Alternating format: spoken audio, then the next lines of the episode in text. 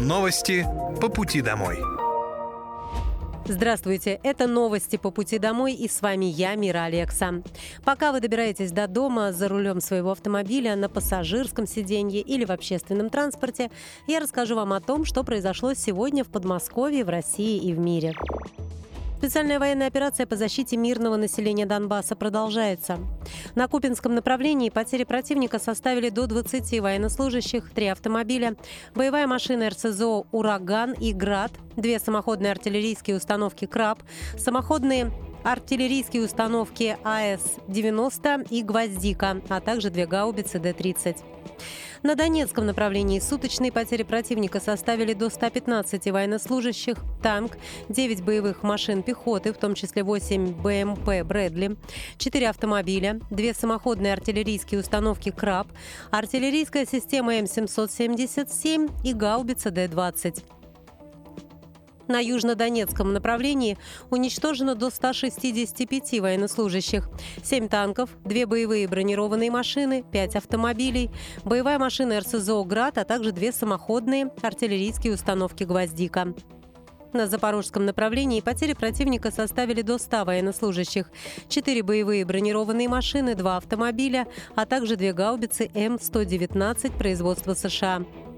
Средствами ПВО в течение суток перехвачены 4 крылатые ракеты «Шторм Шадоу», 3 противокорабельные ракеты «Нептун», 8 реактивных снарядов системы залпового огня «Хаймерс» и уничтожен 31 беспилотный летательный аппарат.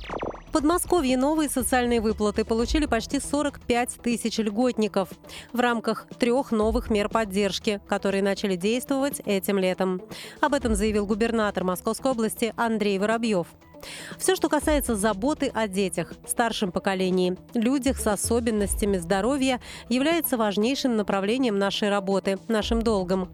Необходимо постоянно быть в диалоге, чтобы понимать запросы жителей, предлагать именно ту помощь, которая им особенно нужна, сказал глава региона. Он отметил, что более 30 тысяч пенсионеров с низким уровнем доходов в этом году получили доплату в размере до 18 тысяч рублей. Для получения доплаты гражданину необходимо было прожить в Подмосковье более 10 лет.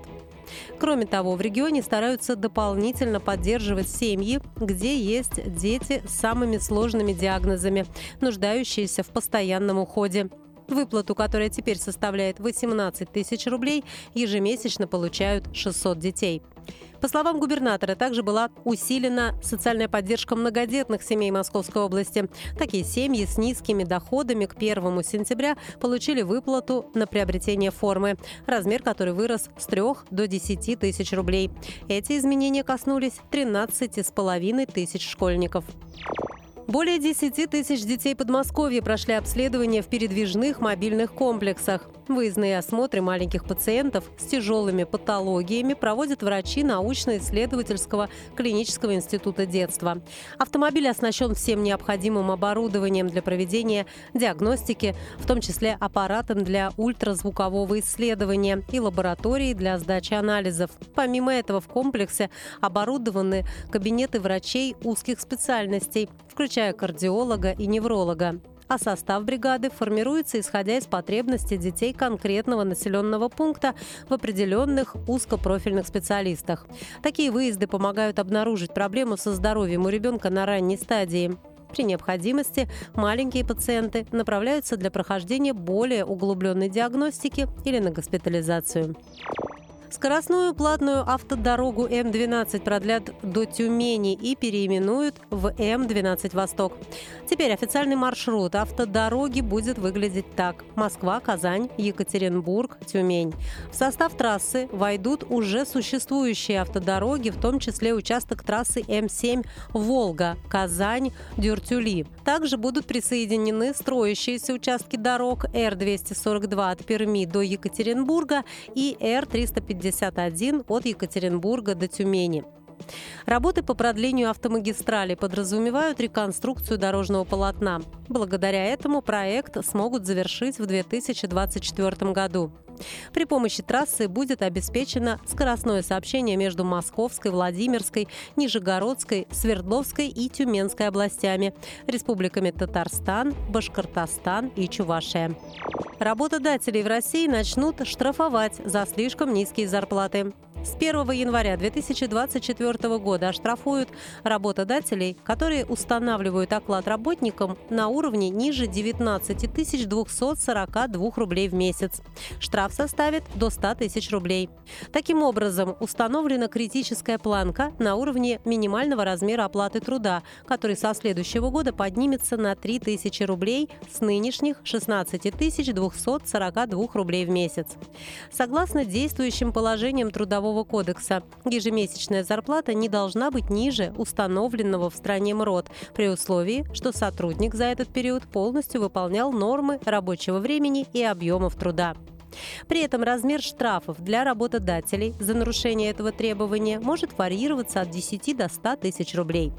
Но есть несколько случаев, когда зарплата ниже МРОД может быть законной. При неполном рабочем дне или отпуске за свой счет – Возможны также оговоренные в законе удержания, например, по исполнительному листу от приставов. Масштабная акция по сбору макулатуры стартовала в Подмосковье. Ее запустили подмосковные волонтеры. Старт прошел в молодежном центре «Космос» в Королеве. Волонтеры показали участникам и местным жителям, которые присоединились к акции, как правильно утилизировать макулатуру, от чего необходимо избавиться, прежде чем отправить бумагу в переработку. Объяснили разницу между утилизацией картона и бумаги. А после провели для всех желающих образовательный эко-квиз и наградили наградили победителей памятными призами. Акция по сбору макулатуры продлится до 15 ноября. Принять участие в ней может любой желающий. Во всех городских округах региона будут проходить интерактивные уроки, квизы и другие мероприятия на тему экологии. Всех жителей Московской области приглашают принять участие в этом важном деле и сдать макулатуру в пункты сбора своего округа. Список адресов будет опубликован на сайте волонтеры.мо.ру. Это были новости по пути домой, и с вами была я, Мира Алекса. Желаю вам хорошей дороги и до встречи.